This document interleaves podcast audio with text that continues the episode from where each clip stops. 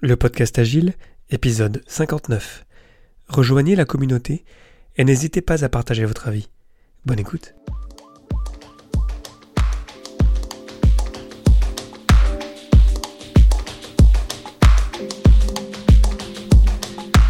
Bonjour, bonsoir et bienvenue dans le monde complexe. Vous écoutez le podcast Agile, je suis Léo Daven et je réponds chaque semaine à une question liée à l'état d'esprit, aux valeurs, principes et pratiques agiles qui font évoluer le monde du travail au-delà. Merci d'être à l'écoute aujourd'hui. Retrouvez tous les épisodes sur le site web du podcast, lepodcastagile.fr. Aujourd'hui, comment faire preuve d'empathie?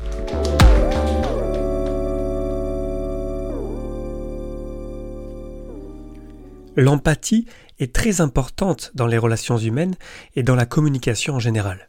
On retrouve souvent le terme dans des articles traitant de Scrum et précisément du rôle du Scrum Master. Malheureusement trop rare à mon goût au travail, l'empathie est une qualité importante qu'on a tous intérêt à développer. Mais qu'est-ce que l'empathie? On dit de se mettre à la place de l'autre lorsqu'on parle d'empathie, mais c'est un peu plus que ça et on peut la présenter en trois phases. L'empathie, c'est 1. Ressentir une émotion appropriée en réponse à celle exprimée par autrui. Donc on a une personne en face de nous et on ressent une émotion en réaction à celle de l'autre. 2. C'est effectuer une distinction entre soi-même et autrui, c'est-à-dire d'être conscient de la source de l'émotion et pouvoir décoder l'émotion de l'autre. Donc on sépare notre émotion de celle de l'autre, on les distingue. Et 3. L'empathie, c'est savoir réguler ses propres réponses émotionnelles. Là, on parle de nos propres émotions et de comment on vit avec. L'empathie, c'est donc ressentir quelque chose en réaction et savoir maîtriser ce quelque chose, notamment pour éviter d'en souffrir, si ce qui est ressenti est de la souffrance par exemple.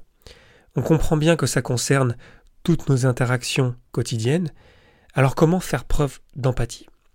Selon moi, tout part de l'attention qu'on porte à l'autre et de la prise de conscience de nos propres biais qui, quand on réalise qu'ils existent, nous permettent de vraiment mieux de connecter à l'autre. Pour commencer, tout part à mon avis de l'attention qu'on porte à la personne qu'on écoute. De nos jours, notre attention est constamment sollicitée et on a perdu l'habitude de s'asseoir avec quelqu'un pour discuter et se consacrer à l'interaction humaine pure, mettre de côté le monde extérieur et se concentrer pleinement sur le moment présent partagé. L'attention, ça passe par l'écoute. C'est la condition première. J'ai écrit un article sur le sujet sur mon blog il y a déjà euh, quelques années euh, de cela.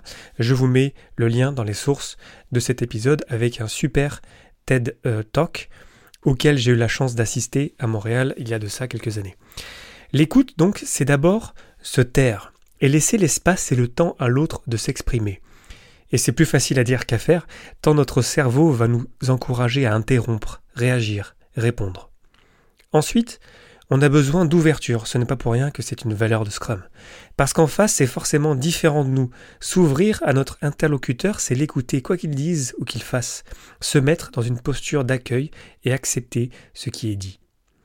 Donc faire preuve d'empathie, c'est d'abord offrir toute son attention, et lorsque c'est fait, c'est bien, mais on a encore à gérer nos propres biais qui malheureusement altèrent notre vision de ce qui nous entoure. Prendre conscience de nos biais naturels est difficile, mais nous permet de mieux nous connecter à ceux qui sont différents de nous. En tant qu'humain, on catégorise sans faire exprès, c'est comme ça, c'est notre cerveau qui classe dans des boîtes pour nous faire économiser de l'énergie. On n'y peut rien, et même si on ne veut pas le faire, on le fait quand même. Essayons juste d'en prendre conscience quand on met les gens dans des boîtes, et si on se trompait de boîte? Prenons aussi conscience du fait qu'il nous sera plus difficile de se connecter à quelqu'un qui est différent de nous. D'un homme à une femme, d'un jeune à un vieux, d'un Français à un Québécois ou à un Suisse. Nous sommes le fruit de notre histoire et évidemment nous sommes extrêmement différents les uns des autres. Ça peut sembler trivial et pourtant, se rendre compte de ça lorsqu'on interagit avec quelqu'un, réaliser que nous sommes tous le fruit d'une histoire complexe, que nous sommes tous complexes, nous éloignera de jugements hâtifs et destructeurs d'échanges constructifs. Nos biens naturels sont énormes. Je ferai sans doute un épisode sur le sujet, et il est extrêmement difficile d'y échapper. Nous sommes faillibles. Se rendre compte de nos biais, prendre du recul sur eux, ça on peut le faire. Ça ne veut pas dire qu'on peut attendre un état neutre, pur, peut-être avec de la bienveillance puissance 1000 à la euh, Dalai Lama peut-être. En tout cas, commencer par s'en rendre compte est déjà un excellent premier pas. Alors, comment faire preuve d'empathie? Pour cela, concentrons notre attention sur l'autre, donnons-lui notre 100% d'attention, de concentration, de présence. Mettons de côté tout ce qui nous perturbe. Par exemple, il m'arrive souvent de dire Je prends des notes, mais je t'écoute. Car je veux me débarrasser de pensées parasites en les notant et ainsi pouvoir donner toute mon attention à la personne en face de moi. Aussi, prenons garde à nos réflexes humains qui fait qu'on est biaisé avant même d'avoir commencé à échanger. Attention, je ne dis pas que c'est facile, bien au contraire, je me demande même si c'est réellement faisable.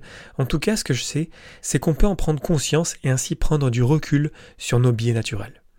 Bien sûr, notre interlocuteur est aussi important que nous, il ou elle a droit au respect, toute empathie feinte, non sincère, manipulatrice sera ressentie.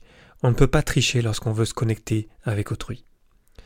On prendra garde à réguler ses propres réponses pour ne pas souffrir de la souffrance des autres notamment, et on travaillera sur ses émotions pour les clarifier et les exprimer clairement et proprement. La communication non violente sera un super outil pour ça, j'en ai déjà parlé dans l'épisode 42 du podcast Agile. Pour terminer, j'ai une question pour vous. Que faites-vous lorsque vous sentez que vous perdez le fil de la discussion, que vous vous sentez déconnecté d'autrui le podcast Agile épisode 59 c'est terminé pour aujourd'hui. Merci infiniment pour votre attention. N'hésitez pas à le partager autour de vous et pour ne pas rater le prochain, abonnez-vous sur le site web du podcast, lepodcastagile.fr. Profitez-en aussi pour partager votre avis et poser vos questions auxquelles je répondrai lors d'un prochain numéro. Merci encore pour votre temps, j'espère que je vous aurai apporté quelque chose et je vous souhaite d'excellentes journées soirées. Rendez-vous au prochain épisode.